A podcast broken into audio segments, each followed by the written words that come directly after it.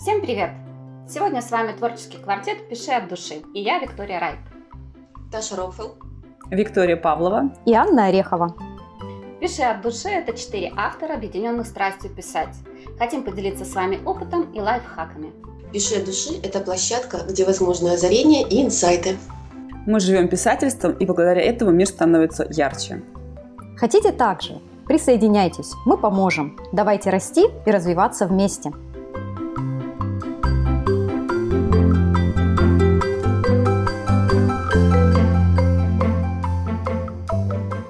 Работаем в квартете, и нашей темой станет герой. Тема достаточно обширная и неоднозначная, но мы постараемся ответить на все вопросы, которые пришли к нам. И первый вопрос – как рождаются ваши герои? Вы придумываете их полностью или у ваших героев есть прототипы? Спросила Екатерина. Скажи, Аня, пожалуйста, как придумываешь ты своих героев? Ну, процесс достаточно интересный.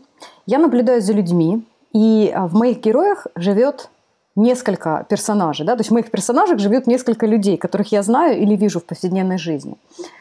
И почему именно я объединяю? Дело в том, что человек реальный чаще всего не так интересен, как человек вымышленный. И поэтому приходится объединять нескольких людей в одного человека и добавлять что-то от себя. Тогда получается ну, забавный персонаж, интересный. Угу. Таша? Мои герои рождаются как угодно и где угодно, в перерыве на обед, во время звонка клиенту, во время уборки комнаты. Ну и я точно так же пользуюсь в некоторых рассказах, я пользуюсь просто вымышленными персонажами, в некоторых, вот, например, основное, то я использую только прототипы. Ну вот даже я хочу сказать, что вот там, где прототипы, писать намного легче, потому что ты с этими людьми как бы общаешься, растешь с ними, поэтому можно сказать, что это даже определенный лайфхак. То есть у тебя прототипы из ближнего окружения? Да. Как они на это реагируют? Ну, некоторые не знают. Хорошо, что они не знают. Но ты прям полностью э, списываешь человека или как? Или что-то добавляешь от себя? Да, нет, в любом случае что-то добавляется от тебя. В любом случае. Потому что, естественно, я тоже не могу знать там все их мысли, естественно. Э, я как бы описываю внешность, какие-то повадки вот такое вот беру, там, включая там даже те же самые знаки зодиака, вот, и какой характер там у человека. А вот все остальное, конечно, приходится дорабатывать, додумывать уже. У меня просто в ассоциацию пришла, э, к слову, фраза достаточно известного сатирика «С таким характером могла бы быть и покрасивей», да? Я понимаю, что, что характер подходит, а вот внешность надо доработать. Да?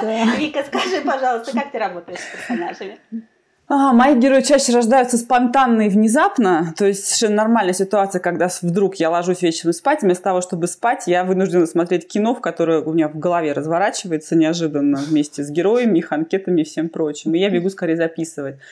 А, то есть, конечно, большая часть рождения героев проходит бессознательно, то есть это в моем подсознании, там это все варит котелок, и потом он мне выдает это в виде вот образов. То есть я вижу какие-то я, яркие, емкие образы, и моя задача быстренько их схватить, быстренько записать, быстренько из них урвать все, что полезное, и потом уже с этим работать. То есть я их урвала, и все, и я готова. Я теперь выпускаю человечка в мир. Ну вот после этих слов я тебе могу сказать точно. Больше ты мне не будешь говорить, что ты не можешь представить магию, раз ты работаешь с образами. Так что ты попалась. Да.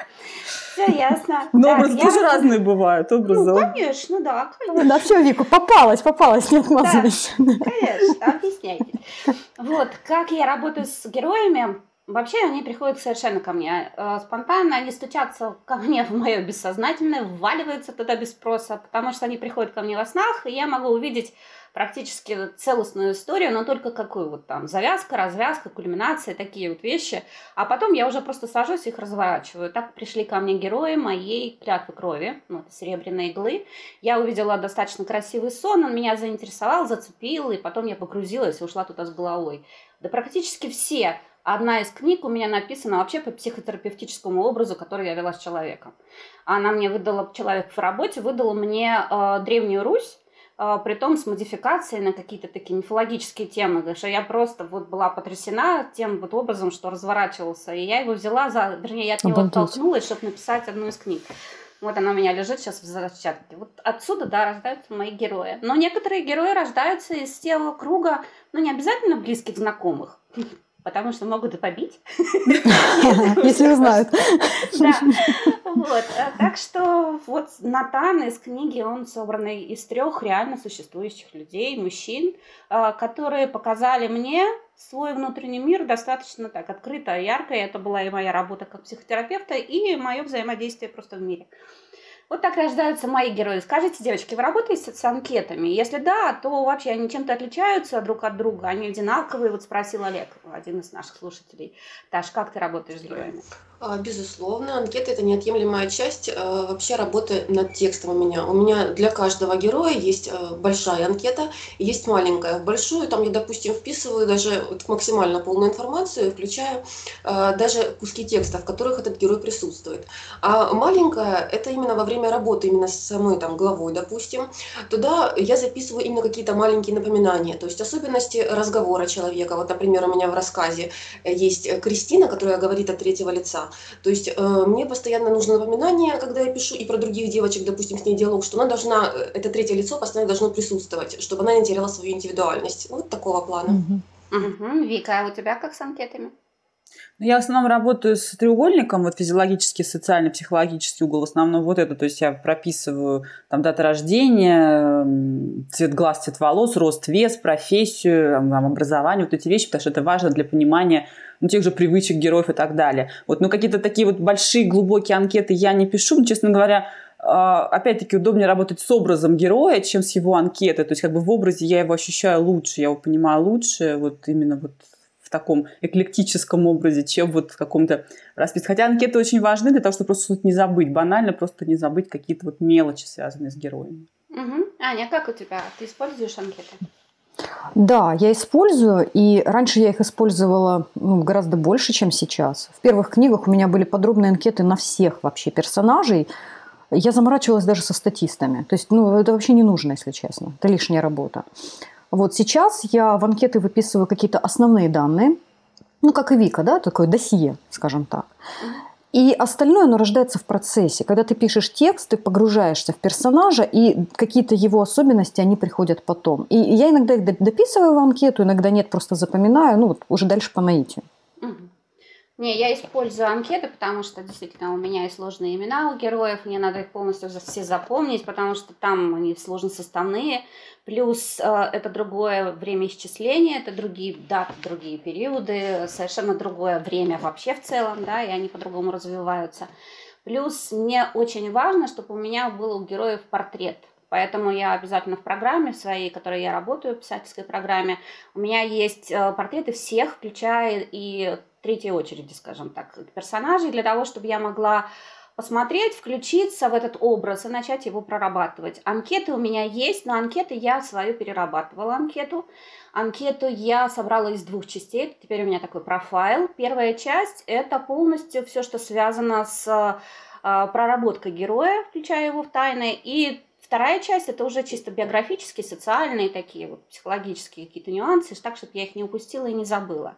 Единственное, что я сейчас добавлю, так, чтобы вдруг, не дай бог, да, а, не было неправильно понято, а, когда я а, работаю с образом героя и беру, например, прототипом реального человека, ни в коей мере я не принимаю его под кальку и ни в коей мере не проявляю его проблему от и до. Да? Я всего лишь беру определенный мотив и смотрю, как он выстраивается. То есть в моих героях могут узнать себя, наверное, многие люди, потому что на самом деле они не, не такие, это не плоско параллельный вариант. Вот, хорошо. Скажите мне, пожалуйста, какие техники вы используете, чтобы писать героя? Спрашивает Яна. Аня, скажи, пожалуйста, какие у тебя техники в работе для проработки героя в начале, может быть, даже внутри, как угодно? Ну вот э, три грани, о которых Вика уже говорила, да, то есть это а, для того, чтобы сделать персонажа объемным, берется его физиологическая грань, социальная грань и психологическая. Мы описываем его страхи, какие-то а, там случаи из жизни, которые его преследуют до сих пор, да, вот тут же призрак, какая-то тайна, если это есть, если это присутствует у персонажа. Вот. Физиологическая грань, там все понятно. Социальная грань – это его положение в обществе. Какой он занимал раньше, какой он занимает сейчас и к чему он стремится. Да, вот э, в таком разрезе. Когда уже я работаю над текстом, я люблю менять точку зрения, да, то есть фокальный персонаж. И писать одну и ту же сцену с разных точек зрения. И таким образом я погружаюсь в персонажа и тоже понимаю его лучше и ну, как бы уже заживаюсь с ним. Это тоже очень помогает. Да, это действительно очень интересный, очень удачный прием. Я тоже его использую. И так действительно латаются сюжетные дыры на раз-два. Очень угу. удобно, да. Таша, как ты работаешь? Какие у тебя техники? Моя тайная техника – это мой соавтор. Мы вместе обсуждаем персонажа и создаем ему правильную характеристику, ну, в зависимости от сюжета. А, вот. а так тоже пользуюсь наработками, там, готовыми шпаргалками, там, всякими анкетами, таблицами, проработкой мотивации то же самое.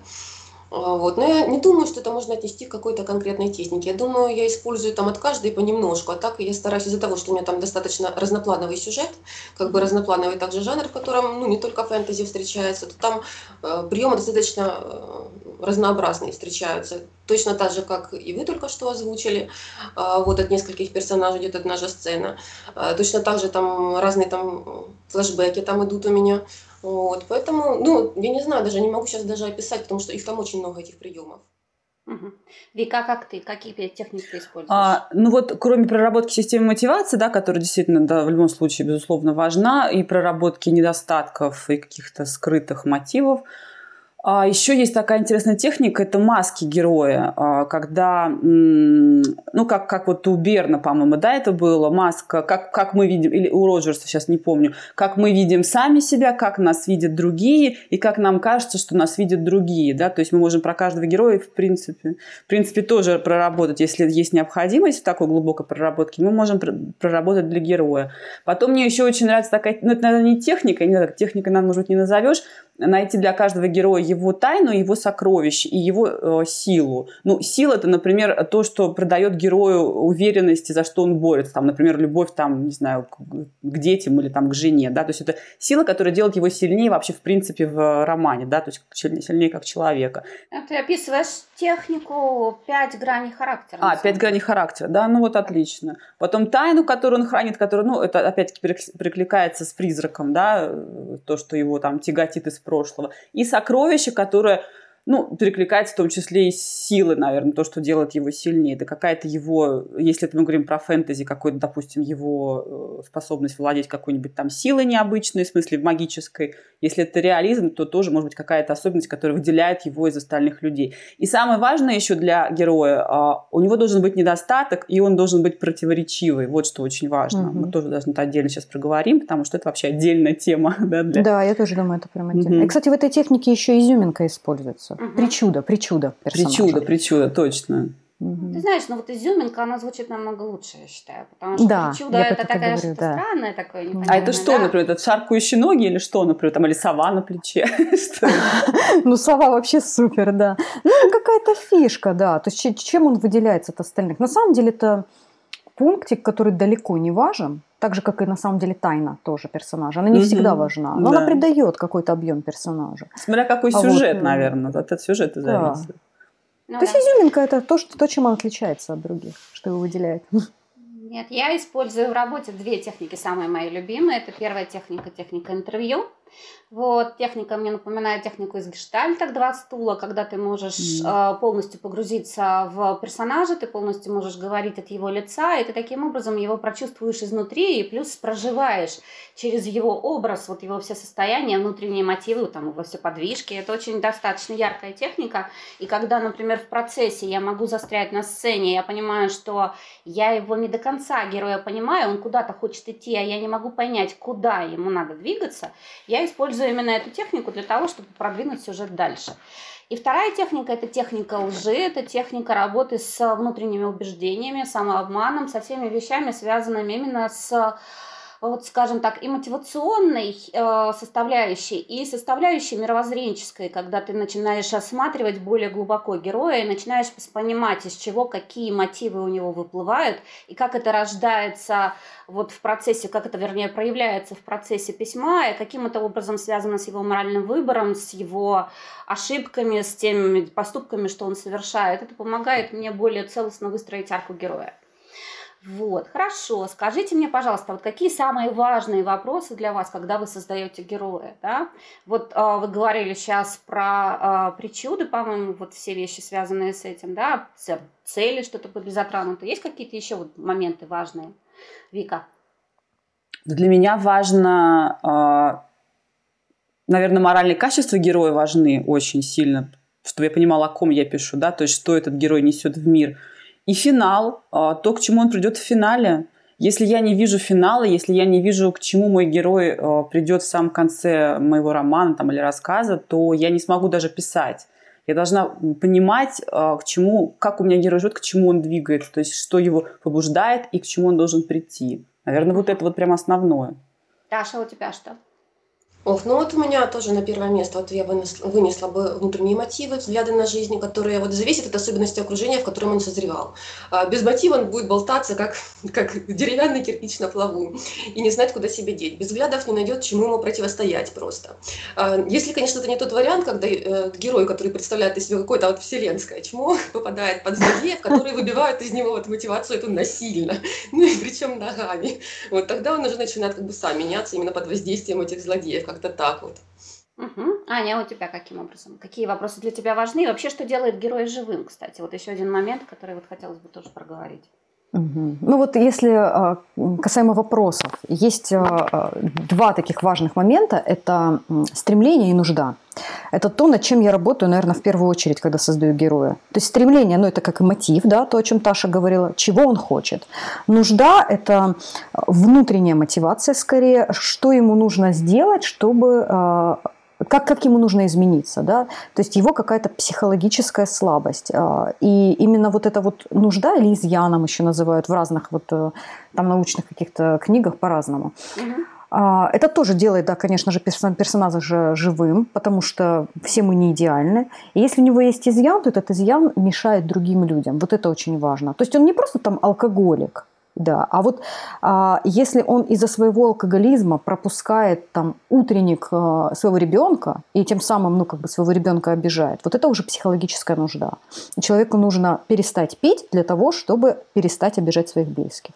Скажи, пожалуйста, у тебя вот твое стремление, то, что ты называешь, это совпадает с целью персонажа, вот его целью на сюжет, на книгу эту? Или да. это могут быть разные вещи совпадают? Да, да, стремление – это внешний мотив. Цель, внешний мотив, стремление одно и то же, да для Понятно. меня. А вот э, а касательно именно вопроса, что делает персонажа живыми, да, есть девочки, что добавить? Вика, например, есть у тебя что-то еще дополнить к этому вопросу? Объемный вопрос. Персонажа делает живым, ну, э, много деталей. Это, наверное, во-первых, это детали, э, которые э, ну, приближает его, скажем так, к обычному живому человеку. Тот же самый изъян, потому что все мы не идеальны. Понятно, у всех есть какие-то моменты, там, плохая память, и мы из-за этого страдаем, или там наши близкие страдают, мы там все забываем, да. А, то, что делает его понятным для окружающих. Читатель должен увидеть в герое себя, ну, это как по максимуму, в идеале, да, он должен, читая книгу, проникнуться героем, увидеть в нем частичку себя. Ну, ну, прям в идеале. А если герой очень идеальный, если он все умеет, у него все хорошо, естественно, читатель это сделать не сможет. Поэтому нам нужно э, делать героя Uh, там, я не знаю, близоруким или шаркающим ногами. То есть какая-то должна быть такая деталь, или там, может быть, у него, не знаю, нет вкуса в одежде, к примеру, или там он не любит э, стихи, ну что угодно, да, то, что делает его одним из нас, одним из э, человека из толпы. И потом просто делать э, центром истории, ну, я бы так сказала. Таша, у тебя есть что добавить? Да вы так полно ответили, что я даже могу только все подчеркнуть, что вы перечислили. А так, да, я тоже считаю, что вот чем герой не идеальнее, тем он более живой. Да, противоречие в характере, вообще, вообще вот эта амбивалентность, это одна из психологических составляющих, она присуща каждому человеку. И когда в одном человеке сочетаются иногда даже достаточно противоположные черты, это создает именно эффект э, настоящести, вот этой живости. Потому что кажется, если человек, особенно вот когда читают люди, вот я замечаю, ну как же, он такой умный, он это не понял, как он мог это не понять, у него же такой интеллект, на самом деле, оказывается, он дурак. Нет, ничего подобного. А, есть люди, которые высокоинтеллектуальные люди, но они живые. Каждый живой человек совершает ошибки. Иногда совершенно глупые ошибки, вообще совершенно какие-то странные. И вроде бы потом сидишь, даже сам на себя глядя, думаешь, боже мой, что я сделала? Я же вроде вот соображаю, а тут я такое вот сотворила. А, вот именно вот этот вариант, связанный с амбивалентностью, противоречивостью, он создает именно эффект, связанный с живостью, с настоящестью героя. Вот как раз исходя из этого, Вика затронула тему идеальности героя. Как вы относитесь к Марисью? Начни, Вика, тебя. Ну, давай. А, к Марисью я отношусь... Э, ну, как сказать, я к ней, надеюсь, не отношусь. А, на самом деле, иногда, иногда, если мы говорим о жанровой литературе, то Мэри Сью, она вполне имеет право на существование, потому что некоторые жанры, э, какие-то, может быть, книги для подростков, которые их там учат их познавать мир, ну, главное, чтобы там не было никаких жестокостей, или, возможно, любовные романы, они как бы иногда, иногда в некоторых нишах, они предполагают Мэри Сьюшность героини. Но, конечно, по большому счету, серьезно такую литературу читать достаточно тяжело, потому что, ну, это, это даже не сказка, это вот просто не знаю даже. в общем, Мэри Сью специфическая вещь. А я стараюсь избегать Мэри Сью в своих книгах и надеюсь, что если вдруг вы увидите у меня в моих героях где-то Мэри Сью, вы мне скажете об этом, и я это срочно переделаю, потому что это ужасно. Герой должен быть живым, да, он должен преодолевать какие-то страхи э, в течение книги, он должен ошибаться, он должен стараться, он должен преодолевать себя. Если он с самого начала идеален, то он просто никому не интересен. Вот и все. Аня, а что ты скажешь именно? Как ты относишься к Марисию? Ну, э, я тоже, наверное, как и Вика, никак не отношусь, потому что чаще всего я такие книги не читаю. Если я а, сталкиваюсь с литературой, где у героев, ну, как бы есть все способности для того, чтобы там преодолеть любые препятствия, он все знает, все умеет, все может, ну, как бы неинтересно. Но я хочу заметить, что есть одна книга, которую мы все с вами любим, вот. И она нам всем нравится. И там э, герои типичный Мэри Сью. А вот. А, я не знаю, догадались или нет, я говорю о Максе Фрае. Да, На да, самом да. деле, Макс Фрай – это типичный Мэри Сью. Ну, у Марти Стю, куча... Марти Стю, Марти Стю, да. да. А, у него есть все а, какие-то способности. Он стал попадать в какие-то невероятные ситуации, и тут же ты дыщ, у него там есть там магический шар или там ядовитая слюна. слюна да. Все что угодно. Но мы-то читаем не поэтому. Не поэтому мы читаем Макса Фрая. И он нам всем нравится по-другому. Но да. Потому что он проработан, он вызывает сопереживание, потому что он страдает, он болеет за своих друзей, ему важно то, что с ними происходит, он хочет добра и хочет лучше. А вот я, я не, не знаю, не уверена насчет сопереживания, если честно. Мне нравится а, Макс Фрай а, из-за юмора, из-за mm идеального мира, в котором хочется жить. Это идеальный да. мир.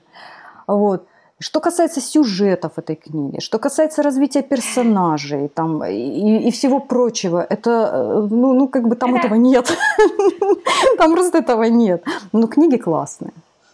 Не, он очень вкусный, он действительно очень вкусный. Ты когда зарезаешь, там эмоциональный потенциал такой, что ты полностью mm-hmm. попадаешь на этот крючок, подсаживаешься, да. это как наркотик, как вот сложно А цитаты какие-то, там просто ну, можно на цитаты мне кажется, бить. явление, потому что я больше да? не знаю таких книг. Да? Ну вот, вот, вот еще одна грань Мэри Сью. Да. Mm-hmm. Даша, а что ты добавишь? А что, как для тебя Мэри Сью? Я вообще хочу сказать, что вот Мэри Сью, Мэри Сью Розань, как-то так, потому что, а, не знаю, брать, есть каких-то начинающих начинающие, э, начинающих авторов, начинающих писателей, которые вот именно используют Марисют, это мне кажется просто вот как самолюбование. Человек создает э, персонажа, который и хочет быть на него похожим. То есть он дает ему все черты, которыми он сам хочет обладать, поэтому он такой идеальный, допустим. Ну, в принципе, это тоже нормально, но читателям будет неинтересно это читать все-таки вот, про себя любимого, так сказать, то, например, э, в то же время я могу привести хороший пример Марисью именно вот э, восточных авторов. Вот эти вот э, ранобы всякие,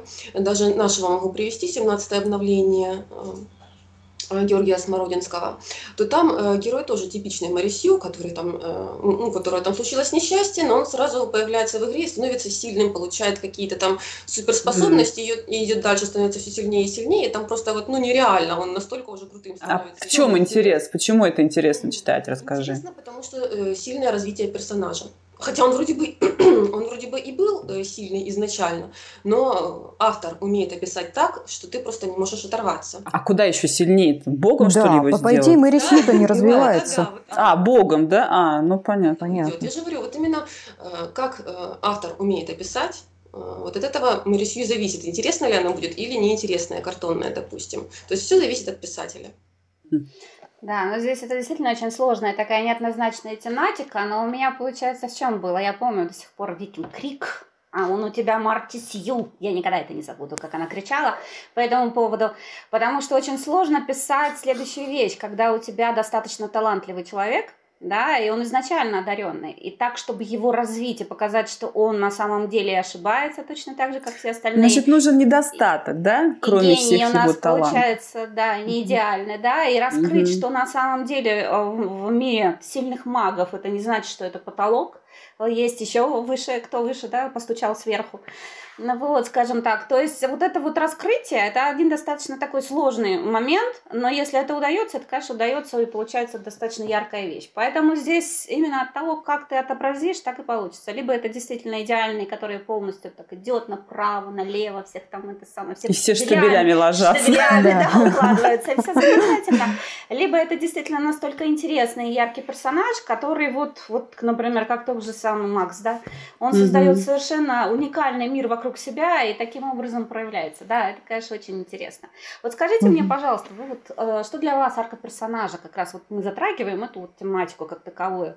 И э, вообще нужна ли она? Может ли она быть плоской? Потому что я, например, могу вам сказать следующее. Я пролистывала ленту Инстаграм и увидела достаточно известного автора, хотя книги его не читаю, это не, не мой сегмент, скажем так, я это не, не видела, который отозвался об этом всем и конкретно о книжке, достаточно интересной книжке про персонажа, очень пренебрежительно и очень э, так вот ну, посчитал, что, э, что это такое, раз еще у нас арка, оказывается, может быть плоской, то она вообще для чего эта книжка, это пустая вещь. Вот, а, так вот, ваше отношение к арке персонажа, она может ли быть плоской вообще, что она для вас, а, Таша? Ой, ну для меня арка – это личностный рост персонажа, то есть без нее вообще, как бы я считаю, невозможно. То есть она должна быть, зачем персонажу просто там существовать, если, он, если с ним ничего не происходит, если с ним не происходят какие-то там взлеты и падения, то вот если он не ошибается там смертельно хотя бы раз, ну вот э, за таким будет просто скучно наблюдать, ну вот это не вызовет никаких эмоций. Поэтому я считаю, что да, она должна быть. Угу. Хорошо, Аня, какое твое точка угу. зрения? Ну, вот э, в реальной жизни, опять же, да, если параллель с реальностью проводить, э, люди редко меняются. Каким был, таким остался. Ты встречаешь своих одноклассников через 10 лет, а никто не изменился, по сути. И э, это, с одной стороны, хорошо, с другой стороны, неинтересно. И именно поэтому э, мы читаем книги. Мы хотим видеть какой-то прогресс. Мы хотим видеть, как люди меняются. Это, это другой мир. Ну, в реальности это редко. В книгах это постоянно и часто встречается. И да, я вот тут с Ташей полностью согласна. Я не буду читать книгу, где персонаж не меняется. Мне это не интересно. Я хочу видеть, а, как он как бы меняет свою точку зрения, как он теперь по-другому видит мир, к чему он пришел, какие выводы он сделал. Это же очень тесно завязано на идею романа. Опять же, да, о чем мы говорили в прошлом выпуске. И если есть идея, если есть арка развития персонажа, то это роман, который запомнится надолго, оставит след. Угу. Вика, а ты как думаешь? А для чего вообще нужна арка персонажа, по, по, на, на мой взгляд? Она нужна для того, чтобы читатель смог пережить опыт, который в жизни, возможно, никогда не переживет. Ну, потому что он, не знаю, не участвует в перестрелках, не летает на Марс и так далее, да, то есть он этот опыт никогда не получит. Соответственно, от читает книги ради опыта. И если в книге нет а, этого опыта, нет арки, персонаж не делает никаких выводов и никак не меняется, то эта книга наверное, для меня она будет бесполезна. Наверное, в ней тоже есть какой-то смысл. И я встречала такое мнение, что если, например, это серия книг определенных жанрах, допустим, 10 томов, а, и там один герой, то, в принципе, герой арка не нужна. Он просто как, а, ну, как сериальный главный герой, просто из серии в серию двигается по этим 10 книгам, никак не меняясь, а просто расшвыривая врагов в стороны. Возможно, в таких книгах арка персонажа действительно не нужна, потому что, ну, зачем он там будет рефлексировать лишний раз, это не нужно. У него задача порубить всех врагов. В принципе, он не должен отвлекаться. Это определенный тип литературы.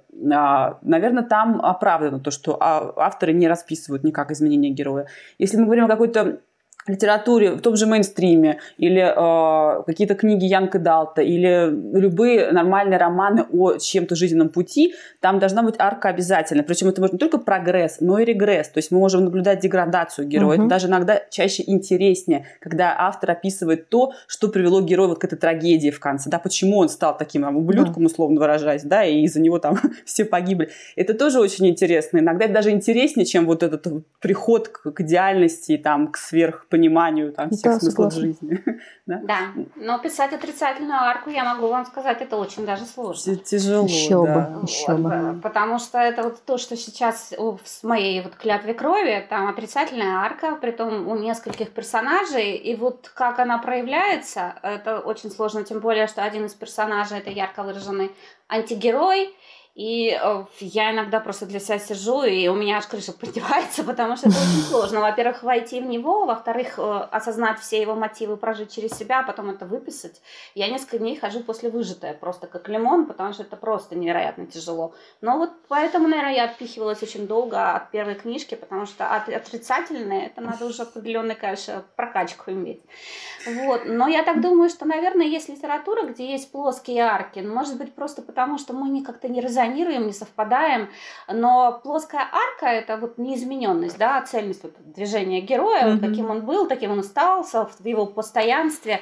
Э, ну, возможно, это может быть. Люди-то все разные. Кому-то, может быть, нужно именно такое. Просто как-то вот с нами это не совпадает, да. Ну, да. И здесь да. еще один момент, который я вот, наверное, хотела бы немножко уточнить относительно того, что ты говоришь. А, читая книгу, человек соприкасается с новым опытом, но это не значит, что он его устоит и проживет. Совсем не значит. Для него это как возможность увидеть другую э, жизнь с другого окна, да, и с другой, с другой стороны, с другой точки зрения.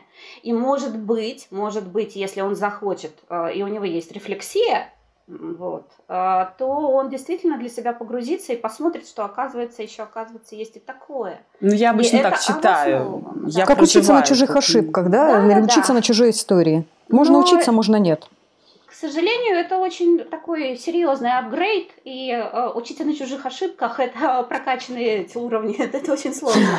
Вот. А вот посмотреть хотя бы на этот опыт, хотя бы постучаться и сказать, видишь, есть другая сторона жизни, ты что-то глянь хотя бы. Это вот, наверное, задача вот книги с возможностью mm-hmm. вот, посмотреть с другой позиции. Ну вот как бы это моя вещь. И вот, кстати, касательно этой тематики, вот скажите мне, пожалуйста, у нас есть вопрос от Ирины, Review Books аккаунт у нее, да. А, скажите мне, что такое для вас шаблонные герои? И вообще, что делает героя шаблонным? А, Вик твоем восприятии? Ну, шаблонов у нас э, целые списки уже составлены шаблонов. Я одно время хотела даже их объединить и прям какую-то единую такую сделать анкетку. Бывают шаблоны а, сюжетные, бывают шаблоны а, стилистические, когда мы описываем героя какими-то стандартными банальными фразами, типа там голубоглазый блондин, смуглый брюнет, и вот э, там или храбрый, смелый, там Аки ну, Боин, да? Это штампы, да. Когда мы описываем героя штампами, он автоматически становится плоским, потому потому что эти штампы, они вторичны, они заезжены, они не дают живости. И они не раскрывают перед читателем какую-то картинку образную, ее просто нет. Герой не чувствуется, он не ощущается. А это стилистические штампы. А есть сюжетные штампы, когда мы описываем одни и те же ситуации. Вот он герой, он попал в сложную ситуацию, но он тут же порубил всех врагов, всех спас, ура, девушку на плечи и пошел. Да, ну, условно выражаясь. Таких сюжетных штампов очень много. Есть штампы персонажей. Безумный ученый, русский шпион, а, там, а, студент, да, тот же самый, вояка, там, э, девушка легкого поведения, там, и так далее. То есть Этих штампов очень много. Каждый из них имеет право на существование, и его тоже можно интересно раскрыть при условии, что а, сюжет это подразумевает, что у героя будут внутренние какие-то проблемы, внутренние мотивы, у него будет изменения, у него будет арка характера, недостатки и так далее. Любого штампованного персонажа можно очень интересно показать. Но если он в книге штампован и в языке, и в роли, в функции, и в сюжете, то уже сложно, конечно, как-то выбраться из этой ловушки. Uh-huh. Э, Таш, что ты скажешь по этому вопросу? Как для, что для тебя шаблонные герои?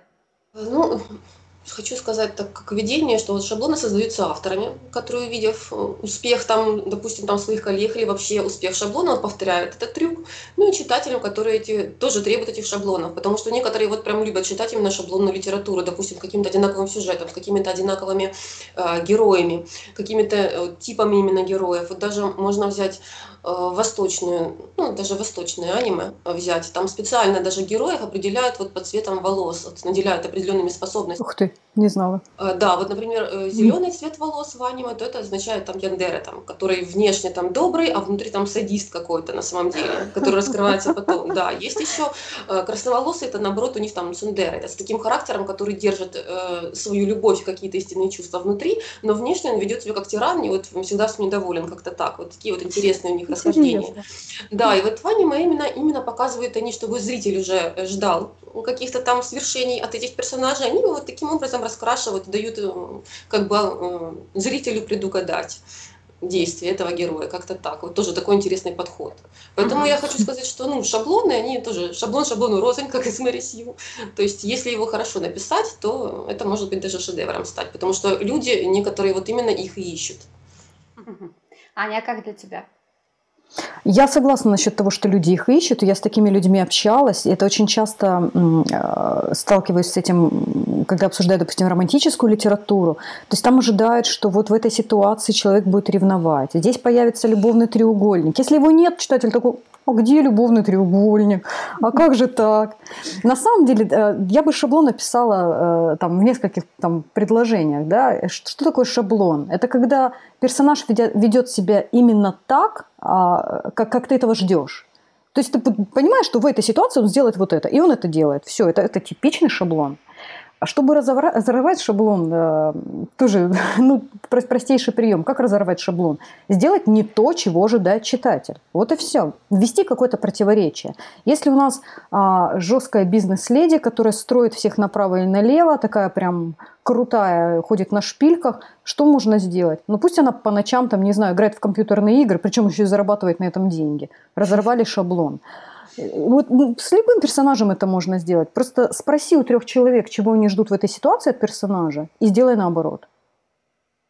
А, да, действительно, тема шаблонных героев, она достаточно неоднозначна. И на самом деле, вот я внимательно вас слушала, да, для себя сидела, думала, вот у меня есть мой внутренний шаблон героя, на который я ориентируюсь на самом деле. Это не шаблон, который я буду переносить, например, в книгу, а кни... этот шаблон, через него я отбираю ту книгу, которую я буду читать. Вот таким, наверное, а, вариантом. Мне не интересные, а, как бы так сказать, а, совершенно такие невнятные персонажи, которые вроде так вот бесцельно мотающиеся по этой книжке, ни к чему не идущие, вот без этих самых, вот как корабль, да, без рулета, без штурвала, без там этого, угу. всех э, средств для передвижения, его мотают по волнам. Вот такие герои мне совершенно не интересны. Мне интересны герои, которые умеют бороться. Мне нравятся яркие личности. Мне нравится, как эта яркая личность, да, сталкиваясь с неприятностями, не сдается и пробивается, например, дальше. Вот, вот эффект преодоления, да, и вот эта вот история, сценарий преодоления борьбы. Ну, он, конечно, у меня по жизни жизни идет, но я вот, наверное, таких себе и героев еще, да. Вот, вот такие мне интересны, наверное, мне это дает возможность заряда. Хотя по-своему, конечно же, они, наверное, шаблонно потому что такой вот э, яркий герой. Да, а с другой стороны, конечно же, хочется создать многогранного героя, так, чтобы он не был однозначно воспринимающимся. И для меня, наверное, вот очень яркая такая характеристика, когда я начинаю видеть, что э, человек, который читает мою книгу, начинает ругаться с моим героем. Он начинает спорить по его поводу, он начинает говорить о том, что он не прав, что он такая сволочь и все остальное. То есть я понимаю для себя, для меня это маркер того, что я зацепила человека, и да. он настолько специфичным, хотя его могут обозвать и шаблонным, и его могут там как угодно, при том, что вот в этих всех этих самых вот фразах лежит явно еще какой-то момент, связанный с внутренним состоянием самого человека, который это описывает. Это для меня вот, наверное, самое приятное. Вот, потому что я думаю, я верным путем двигаюсь, товарищи. Вот, а так, в начале творчества, наверное, все прошли через какой-то вот этап шаблонирования, потому что Конечно, да, оттолкнуться, да, чтобы угу. посмотреть, а вот потом как раз-таки не хочется шаблонов. Хотя на самом деле мы это все одинаковые, по сути, если уж так пошло, даже исторически, если смотреть. Ну вот в этой вот Ужас одинаковости какой. найти необычность, да, было бы неплохо. Хорошо. И теперь самый такой вот вопрос, который у нас подведет определенную черту под, нашим, э, под нашей встречей. Какой вам лично герой вот интересен? Я частично как раз ответила на этот вопрос, когда mm-hmm. сказала, да? Ну вот, Таш, скажи, какой тебе герой интересен? Ой, только тот, который будет вот развиваться, который будет э, чувствовать, вставать там с колен после неудачи и идти дальше, вот с богатым каким-то внутренним миром, альтернативным взглядом на мир, э, вот, который будет, допустим, отличаться от моего. То есть мне не хочется читать персонажей, даже вот самое интересное, что который там будет похож на меня. Мне хочется чего-то нового от него, как-то обогащаться от этого чтения. Угу. Аня, у тебя какие любимые? Ой, я обожаю циников, я обожаю а, таких остроумных людей, которые как что-нибудь вернут. И ты думаешь, блин, вот он так сходу ответил да, на вопрос, который ему задали. Хотя понимаешь, что автор-то для того, чтобы эту фразу написать, там две недели голову ломал. Вот. А это так раз, так вот остроумно. То есть я очень люблю остроумных героев. Причем я очень люблю остроумный юмор. А я сейчас пересматриваю уже, не знаю, в который раз сериал «Клинику», и там вот каждый герой, он просто классно, настолько идеален. Они все там такие циничные, а, и в то же время ранимые. Mm, и как сериал. вечно как mm-hmm. что-то скажут, прям вот такое емкое. Вот, вот таких люблю персонажей, mm-hmm. продуманных. А Вика, у тебя mm-hmm. как? Ну вот да, мы, наверное, ищем в персонажах того, что, может быть, нам не хватает, да, вот, э, может быть, мы хотим быть более юморными, такими искрометными, нам нравятся персонажи юморные, а мы хотим быть смелыми, независимыми, нам нравятся такие персонажи, да, то есть мы пытаемся этот опыт как-то вот перенять, пережить, хоть чуточку к нему прикоснуться. Вообще для меня, к большому счету, а, ну, конечно, он должен изменяться, он должен чего-то хотеть, он, я должна его понимать, да. этого персонажа, почему он это хочет. Но в первую очередь для меня важен, чтобы в книге был раскрыт внутренний мир этого э, героя. Пусть он даже будет не искрометным шутником, пусть он будет не самым смелым там из всей там десятки смелых остальных, да, пусть он может быть самым обычным человеком, такой же, как и мы, но он должен э, раскрыться передо мной в книге и показать мне, почему я должна, э, ну, скажем так, проникнуться этим персонажем, почему вот он, э, почему он хочет к себе внимания, то есть мне нужно, чтобы персонаж был раскрыт в книге, чтобы были его мысли, его чаяния, мечты и надежды, да, что называется, тоже в какой-то степени шаблон, да, мечты и надежды, но вот мне нравится читать именно таких героев, которые делятся со мной сокровенным. А вот знаешь, я вот так сейчас взяла, сделала, думала, да, я действительно выбираю книжки, опираясь на то, что я сказала, но вот те герои, от которых я получаю кайф, но, наверное, в большей степени, когда начинаю их писать, это герои, которые имеют элемент трикстера. Вот которые да, вот сами по себе, да, да, да. а они вот с такой вот да, э, поворотным да. моментом. Хитрюги. Притом, да, хитрюги такие. Вот э, еще вы просто не видели Лала, да, он еще не вырос, а вот э, Лау для меня мой маленький Икс, трикстер, которого Спойлер. я просто да, обожаю. Это просто нечто, потому что он, конечно, там вот выносит мозг очень многим. Вот. И элемент трикстера, например, для меня есть у Гая вот в моей книге. Вот, вот мне нравятся такие вот, вот такие, mm-hmm. такие mm-hmm. со своей безбашенностью, какой-то такой возможностью совершенно легкого взгляда на жизнь, когда ты несешься, что ты делаешь, но при этом у тебя есть еще и составляющая глубины. То есть там есть и какие-то страсти, и какие-то движения внутренние, но внешне это действительно легкий на подъем, очень интересный, юморной, который может так сказать, что в любой момент думаешь, ну кайф, надо жить дальше хорошо. Ну вот, э, вот такие вот, наверное, еще герои я люблю. Ну что ж, у нас сегодня получилась достаточно яркая, интересная встреча. А, я думаю, что мы много каких вопросов затронули, еще много какие вопросы остались на обсуждение. У нас будет еще одна встреча, связанная с героем. Обязательно ее сделаем, потому что у нас остались вопросы антагониста, у нас остались вопросы антигероя, тоже немаловажные, очень важные, серьезные вопросы. Поэтому, ну, это для новых наших встреч. Ну что ж, рады были э, всех видеть, рады были пообщаться. Всем пока! Пока. До следующих Пока. встреч.